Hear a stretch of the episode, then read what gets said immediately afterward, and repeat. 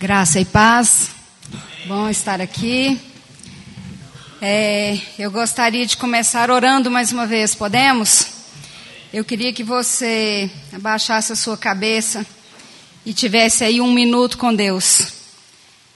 E que você fizesse a pergunta: por que é que eu estou aqui hoje?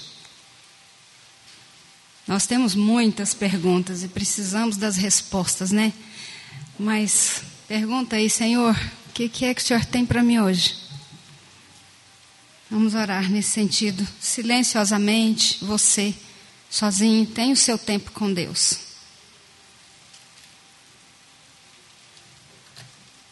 Ó oh, Senhor, nosso Deus, fale conosco nessa noite, Pai. Fale aos nossos corações, à nossa mente. Nos revela a Sua palavra mais uma vez transforma as nossas vidas. O Senhor tem liberdade no nosso meio. Espírito Santo de Deus, passeia nesse lugar. Converte corações. Revela-se a nós. Nós queremos o Senhor. Nós confiamos no Senhor. Nós cremos no Senhor. Nós queremos te ouvir, ó Deus. Fale conosco. Tira de nós toda distração, tudo aquilo que pode atrapalhar a obra do Senhor, inclusive a mim.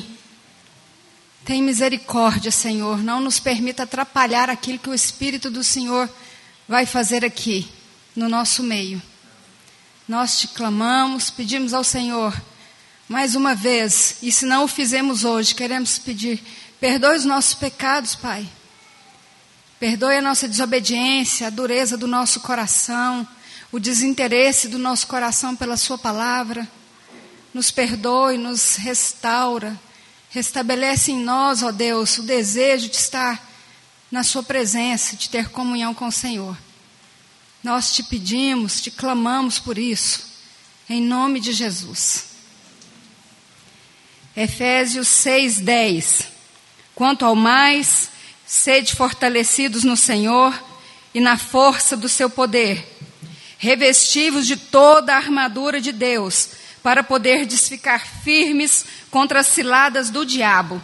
Porque a nossa luta não é contra o sangue e a carne, e sim contra os principados e potestades, contra os dominadores deste mundo tenebroso, contra as forças espirituais do mal nas regiões celestes. Portanto, tomai toda a armadura de Deus, para que possais resistir no dia mau, e depois de ter desvencido tudo, permanecei inabaláveis. Estai, pois, firmes, cingindo-vos com a verdade e vestindo-vos da couraça da justiça, calçai os pés com a preparação do evangelho da paz, embraçando sempre o escudo da fé, com o qual podereis apagar todos os dardos inflamados do maligno. Tomai também o capacete da salvação e a espada do Espírito, que é a palavra de Deus, com toda oração e súplica, orando em todo o tempo no Espírito, e para isto vigiando com toda perseverança e súplica por todos os santos. Amém. Essa é a palavra de Deus e eu fico feliz que eu fiquei com a primeira parte, porque a primeira parte a gente vai fazer assim um, vai dar uma olhada no todo o texto e a gente só corre o risco de querer entrar na parte do outro, né? Então tem que ficar vigiando porque tem outras outras falas a respeito do texto, né?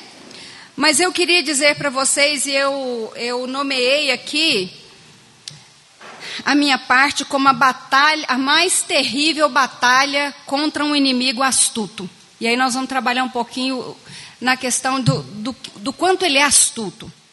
E nós podemos introduzir aqui esse, essa fala dizendo que a vida cristã ela não é parque de diversão, ela não é uma colônia de férias, e nessa história não tem ninguém brincando.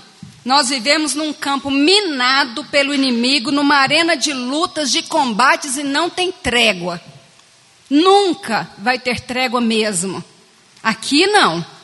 Problemas, tentações, situações difíceis são as coisas mais democráticas dessa vida. Doença, problema, dificuldade, desavença, falência, quebra, quebra de empresa, quebra de relacionamento democrático. Chega para todo mundo, vem para todos. E nessa batalha, nós temos dois extremos perigosos. O primeiro extremo dessa batalha perigosa é subestimar o inimigo. Há muitas pessoas achando que o diabo é lenda, é mito, é uma, isso é uma grande armadilha. O diabo é mais perigoso em sua astúcia do que em sua ferocidade. Muito mais. Faz parte do jogo dele esconder quem ele é e esconder a sua identidade. Faz parte do jogo, faz parte da sua astúcia. Segunda coisa aqui que nós corremos o risco, e é o outro extremo, é que, há, é, que é de superestimar o inimigo. Aí aqui há aquela turma do que, é, de quem faz do diabo protagonista de quase tudo. E transfere a culpa de tudo para o diabo. Ora, se eu transfiro a culpa de tudo para o diabo, diabo, logo eu sou inocente, eu não tenho culpa de nada, então eu nem preciso de arrependimento. Olha que armadilha é essa. Também perigoso. Mas eu gostaria de fazer aqui algumas perguntas. Primeira pergunta é: contra quem é a nossa luta? Nós estamos lutando contra quem? No texto lido aqui, Paulo, antes de falar contra quem devemos lutar, ele deixa claro contra quem não é a nossa luta. Às vezes nós podemos estar lutando contra pessoas erradas. Muitas vezes a igreja de Deus sofre por não saber contra quem está lutando. Então nós entramos na batalha, disparamos nossas armas contra os nossos próprios irmãos. A nossa luta não é contra a carne, não é contra sangue, mas é contra principados e potestades nas regiões celestes. Opa! Então não é contra o meu irmão. Ele pode estar. Se... Embora tem horas que a gente quer pegar o irmão e falar, menino, para, quieta. Às vezes a gente acha até que o inimigo de casa é, é o. Né, você fala, não é possível. Isso aí deve ser o próprio Satanás, porque não pode ser que a pessoa está fazendo isso. Às vezes acontece. Mas nós precisamos entender que, na verdade, aquela pessoa não é nosso inimigo, nosso inimigo. Nosso inimigo é outro.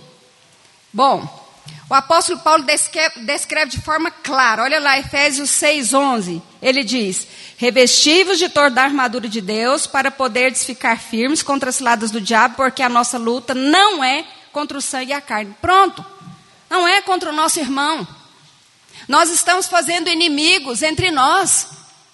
Olha só que coisa perigosa. Quantos inimigos nós fizemos por questões políticas? Quantos inimigos nós não fazemos por divergências de pensamento? Quantos inimigos? Precisamos conhecer o inimigo de verdade e a sua estratégia.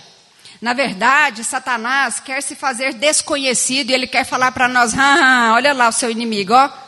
É aquele irmão da igreja. Já viu tanto que ele é difícil? Já viu como que aquela pessoa dá trabalho?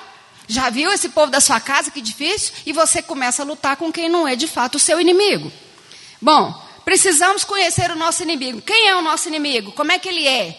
Primeira coisa, o reino das trevas tem organização. O diabo não é tão tolo a ponto de não ter organização nenhuma. É o que a gente pode chamar de ordem da desordem. Há uma certa ordem nessa desordem para ele vir em guerra contra nós. Segundo ponto, há uma linha de poder no reino das trevas. Paulo fala em principado, poderio, príncipe deste mundo, exército espiritual do mal. Há uma certa hierarquia, há líderes e liderados. Terceira coisa do nosso inimigo, característico: o rei das trevas articula contra a igreja, alvo de Satanás, igreja, povo de Deus. Satanás investiga a nossa vida, busca oportunidade, busca brechas para o ataque. O reino das trevas não dorme, não descansa, não tira férias, usa ciladas específicas para cada pessoa. E o Silas tem uma frase assim: cada um tem seu fogo de palha. E tem mesmo. Cada um sabe aonde é que a coisa pega. E ele sabe também. Então ele vai usar estratégias específicas para determinada pessoa. Claro, ele sabe onde é que a coisa vai apertar para ela. Bom, o reino das trevas não descansa. eu tenho uma outra pergunta. Quais são as características? Primeiro, nós já sabemos quem é o nosso inimigo, Satanás. E quais são as suas características? Segunda coisa, quais são as características dele? Primeiro, ele é invisível, fica à espreita, ao derredor, ouvindo o que a gente fala, acompanhando a nossa atitude, acompanhando os nossos atos. E ele não é destruído com armas humanas, não tem jeito. Outra coisa, ele é maligno. É chamado de diabo, satanás, ladrão, mentiroso, assassino, tentador, serpente, maligno. Esse é ele tem como objetivo roubar, matar e destruir. E eu já tive alguns pensamentos a esse respeito. Pensei, rouba, mata. Por que, que alguém quer destruir? Alguém já está morto. Vocês já pararam para pensar nisso? Não é interessante? Sabe o que, que ele destrói? Ele destrói o nome, ele destrói a honra, ele destrói a alegria da família, ele rouba, ele mata, e depois de morto, ele ainda arranca toda a honra da pessoa que ele levou. É assim que ele trabalha. Ele é astuto, usa ciladas, é dissimulado, usa armadilha, usa disfarce, se transfigura de anjo de luz, usa voz mansa. Não vamos esperar aí um com chifre, tridente, ou, ou uma coisa assim que faz a gente correr. Não, vai vir com mansidão. É astuto, e varia os seus métodos. Por ser astuto, pode variar os seus métodos. Confunde a mentira com a verdade, lá em Gênesis 3, 4. Cita erroneamente as Escrituras, Mateus 4, 6. Disfarça de anjo de luz, 2 Coríntios 11, 4. Muda a aparência, 2 Coríntios 11, 13. Leva as pessoas a duvidarem da palavra de Deus. Pá, aqui está um problema grande. Porque a hora que eu duvido da palavra de Deus, eu tenho um problema grande. Paulo fala que precisamos tomar toda a armadura de Deus para poder resistir no dia mau. Ora, o cinturão segura a espada. A espada do Espírito é a palavra. O dia que eu duvido da palavra e ponho em dúvida a palavra, eu estou literalmente sem a arma de ataque. Olha só que cilada, que perigo. Ele fala: e aí, você vai acreditar nisso? Ah, não sei não. Bom, precisamos resistir no dia mau, e esse é o dia de duras provas, e geralmente o dia mau chega de súbito e silencioso. Outra característica, ele é persistente, não abaixa as armas e volta com nova estratégia. É oportunista, sempre procura um novo jeito de atacar, sempre achando uma brechinha na sua armadura para ver se ele consegue te alcançar. Sempre em busca de uma brecha. Não dá para não usar toda a armadura. Coisa interessante, isso eu não tinha percebido esse toda nesse texto até então. A gente sabe que tem que usar toda, mas é enfático. Olha lá em 6,13. Portanto, tomai toda a armadura de Deus. Não dá para deixar brecha. Não pode. Qual é o equipamento de guerra que devemos usar? Paulo lista todo o equipamento imprescindível para entrarmos na peleja: cinturão da verdade, couraça da justiça, calçado do evangelho, escudo da fé, capacete da salvação, espada do espírito. Precisamos de armas espirituais poderosas. Armas humanas não destrói Satanás. Nós precisamos entender com quem nós estamos lidando. Precisamos do revestimento do poder de Deus 6:10. Outra coisa assim maravilhosa. Quanto ao mais sede fortalecidos no Senhor e na força do seu poder.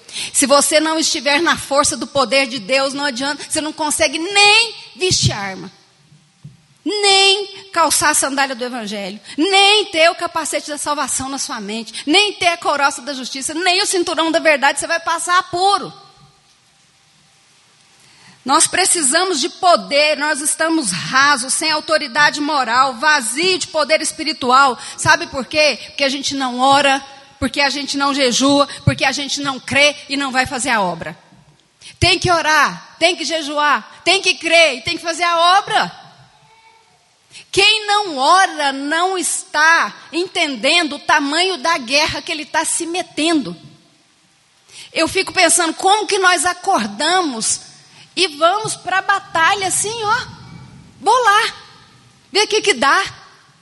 Olha que perigo. Nós precisamos de vigilância constante, olhos abertos, vigiando sempre, prontos para o combate. Nós não podemos brincar com o pecado. Gente, sabe o que acontece? A gente brinca com o pecado. A gente anda na beirinha do abismo para ver se cai. Essas são brechas na, na nossa armadura. Nós temos que fugir das tentações, está com pensamento mal. Meu filho, vai tomar um banho frio vai cantar louvores, vai ler a Bíblia, vai encher, encher, encher da palavra. Porque senão vai ter brecha e você vai ser atacado. Nós precisamos ficar apostos e não ceder à pressão. Sabe o que é isso? Se nós cedermos às pressões, nós vamos correr o risco de ficar revoltados contra Deus no dia mal, como acontece com muitos de nós. Veio o sofrimento, o sofrimento chegou, não bateu na sua porta e entrou, e você se revolta com Deus. Tem que aguentar a pressão. Só aguenta pressão quem está revestido com toda a armadura. É só assim para resistir. Nós precisamos ficar atentos mesmo depois da vitória. 6,13, a luta. Olha isso aqui, eu achei demais. Olha o 6,13. Fala assim, ó. Portanto, tomai toda a armadura de Deus para que possais resistir no dia mau e depois de ter desvencido, permanecer inabaláveis. Sabe, sabe o que está acontecendo?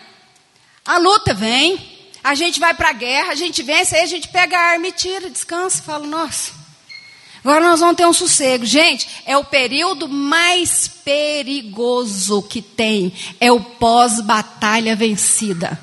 Pós-batalha vencida é alerta é clamor, é oração, é jejum, porque ele vai voltar com a sua astúcia e com outras armas, porque ele não se deu por vencido.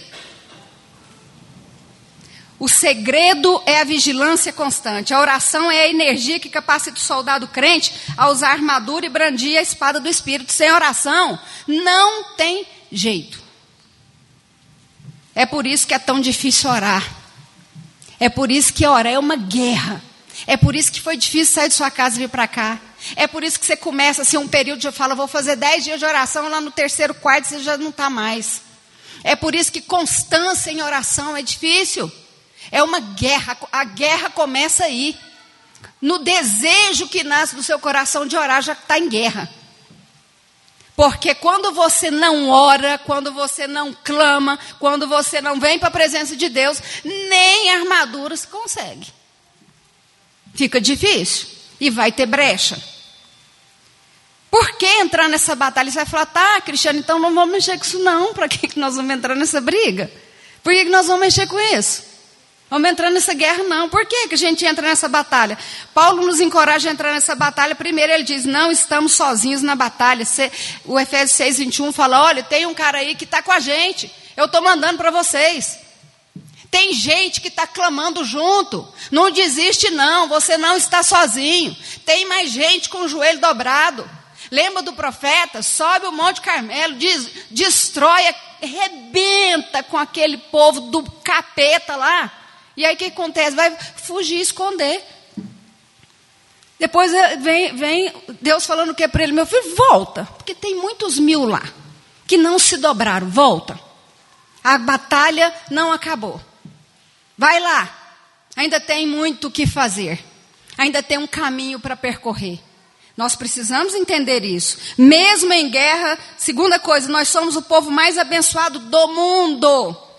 Paulo era prisioneiro, mas mesmo assim era mais rico que o imperador. Ele tinha paz, ele tinha fé, ele tinha amor, ele tinha graça, ele tinha esperança. Então ele tinha tudo. O que que te falta? Para você, mesmo em guerra, ser considerado e se achar a pessoa mais feliz do mundo. Você já ganhou tudo, você ganhou a salvação. Alguém já morreu no seu lugar.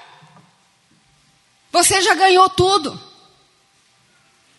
Quando Jesus se apresenta como bom pastor em João 10, 27 e 28, ele diz: Eu lhes dou a vida eterna, jamais perecerão, ninguém as, as arrebatará da minha mão. Não tem principado, potestade, demônio, poderes que pode te tirar das mãos de Deus.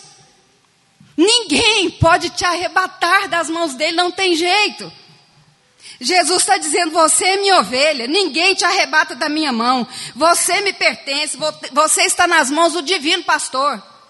Não tem ladrão, não tem mercenário, não tem lobo, não tem demônio que tira você de mim. Nós somos rebanhos dele. Nenhuma situação, nenhum problema, nenhuma tragédia, nenhum demônio pode afastar você de Deus. Você está seguro nas mãos do bom pastor. Já deu certo para nós. Você tem a vida eterna e ninguém pode tirar de você a vida eterna. Última pergunta: você faz parte desse rebanho?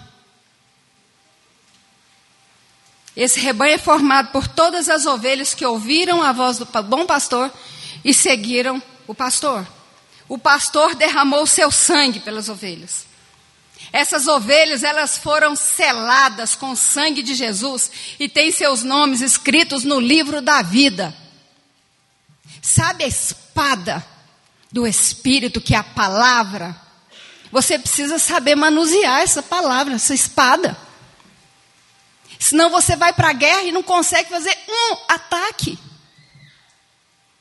Você tem noção de que você é lavado e remido pelo sangue de Jesus? Você tem noção do tamanho disso? Uma vez eu passei uma situação onde uma pessoa estava endemoniada e, e nós estávamos orando muito por essa pessoa, chegaram pastores, aquela confusão. Era mãe de uma vizinha, na minha ainda ali, início da minha mocidade. E depois ela falou: Eu estou bem. Estou bem? Ela tinha, tinha feito um. Vocês não têm noção o que, que aconteceu na sala daquela casa. Nós oramos, oramos, oramos. Chegaram vários pastores. Eu recuei, falei, né? Questão de pastor aqui, a gente, a gente tem que dar um passinho para trás. E fiquei ali orando. E estava-se no auge do meu primeiro amor. Comendo a palavra. Eu estava, eu estava enlouquecida com isso aqui. Eu li isso aqui e falava, uau! Meus olhos tinham sido abertos. Nós estávamos muito cansados, sentamos porque ela falou: Eu estou bem. Não tinha força de homem que segurasse aquela mulher, gente. Uma senhora. Ela falou: Agora estou bem. Mas eu olhei para o olho dela, estava assim, uma pupilona dilatada, assim, estava estranha ainda, né? Mas tudo bem. Sentamos para descansar, porque ela estava bem, deu certo.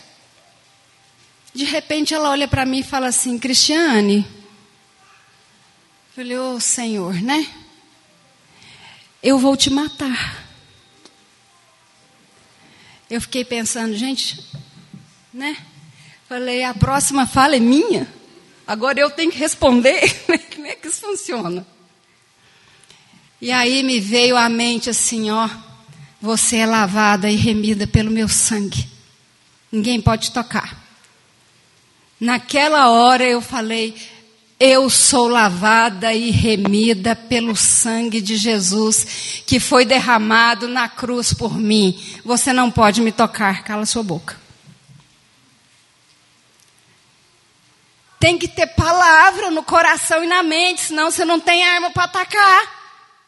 Você vai passar aperto. Aqui nós teremos aflições, mas nós podemos ter bom ânimo, porque Ele venceu o mundo. Ele é o leão da tribo de Judá. Ele é a porta das ovelhas. Jesus é a estrela da manhã. Ele é o sol da justiça. Ele é a palavra da vida. Ele é a vida eterna. Ele é o rei dos reis e ele voltará. Quem nos separará do amor de Deus? Será tribulação, angústia, perseguição, fome, nudez, perigo, espada, dor altura, profundidade, nenhuma criatura, nada poderá nos separar do amor de Deus. Você faz parte desse rebanho? Amém. Vamos clamar? Vamos orar? Que Deus nos abençoe. Nós te louvamos porque o Senhor nos ouve. E embora nós não saibamos como orar, ó Deus, adequadamente, convenientemente, o Senhor nos ensina pelo teu Espírito, nos dando a tua palavra, o Senhor nos conduz, e o Senhor nos corrige, e o Senhor intercede por nós. É nessa esperança que nós estamos juntos como tua igreja nessa noite, bendizendo o teu santo nome, louvando o Senhor, ó Deus, por poder falar contigo. E nós te agradecemos, ó Deus, pela, pelo fortalecimento que o Senhor nos deu nessa noite pelo esse renovo, ó Deus, de consciência de que nada pode nos separar do teu amor. E que, embora Deus a luta seja muito aguerrida, o Senhor é quem nos protege e quem vai adiante de nós. Por isso, nós, ó Deus, novamente clamamos que o Senhor avive a obra do Senhor nas nossas vidas, nessa igreja, e derrame, ó Deus, um profundo temor do Senhor sobre o nosso coração para que a gente não tema mais ninguém, nem o diabo, nem os poderosos desse mundo, nem, ó Deus, qualquer outra coisa, Deus, que não somente ao Senhor. Faz-nos mais obedientes, Senhor, mais sensíveis à tua voz, mais conhecedores da tua palavra, mais ousados na nossa missão Oh Deus, levanta no nosso meio uma próxima geração mais zelosa do teu nome do que nós. E vai adiante, ó Deus, honrando o teu nome nos nossos filhos, netos e nas gerações que o Senhor quiser acrescentar ao teu povo.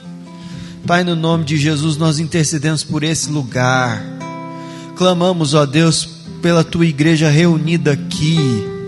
Clamamos, ó Deus, para que o Senhor nos traga para cá como igreja, que o Senhor faça esses projetos avançarem, ó Deus, em suas autorizações necessárias, que o Senhor nos dê recursos, ó Deus, para acolher aqui nesse lugar tantos quantos o Senhor quiser trazer.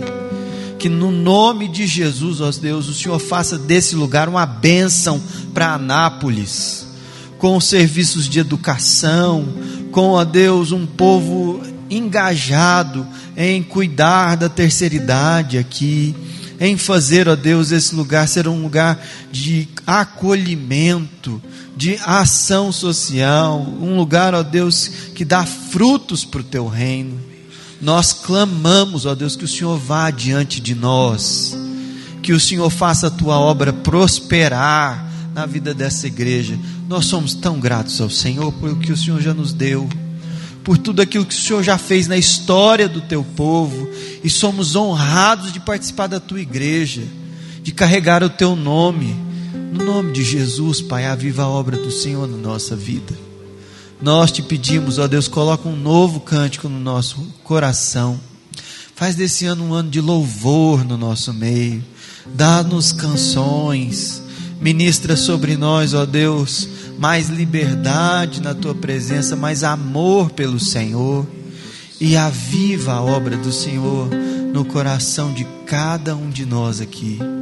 Nós oramos, Senhor, para que a graça do Senhor Jesus Cristo, o amor de Deus o Pai, a comunhão, a consolação, o poder do Espírito Santo sejam sobre nós e sobre toda a família da fé, hoje, cada dia desse ano e até a eternidade, em nome de Jesus. Amém.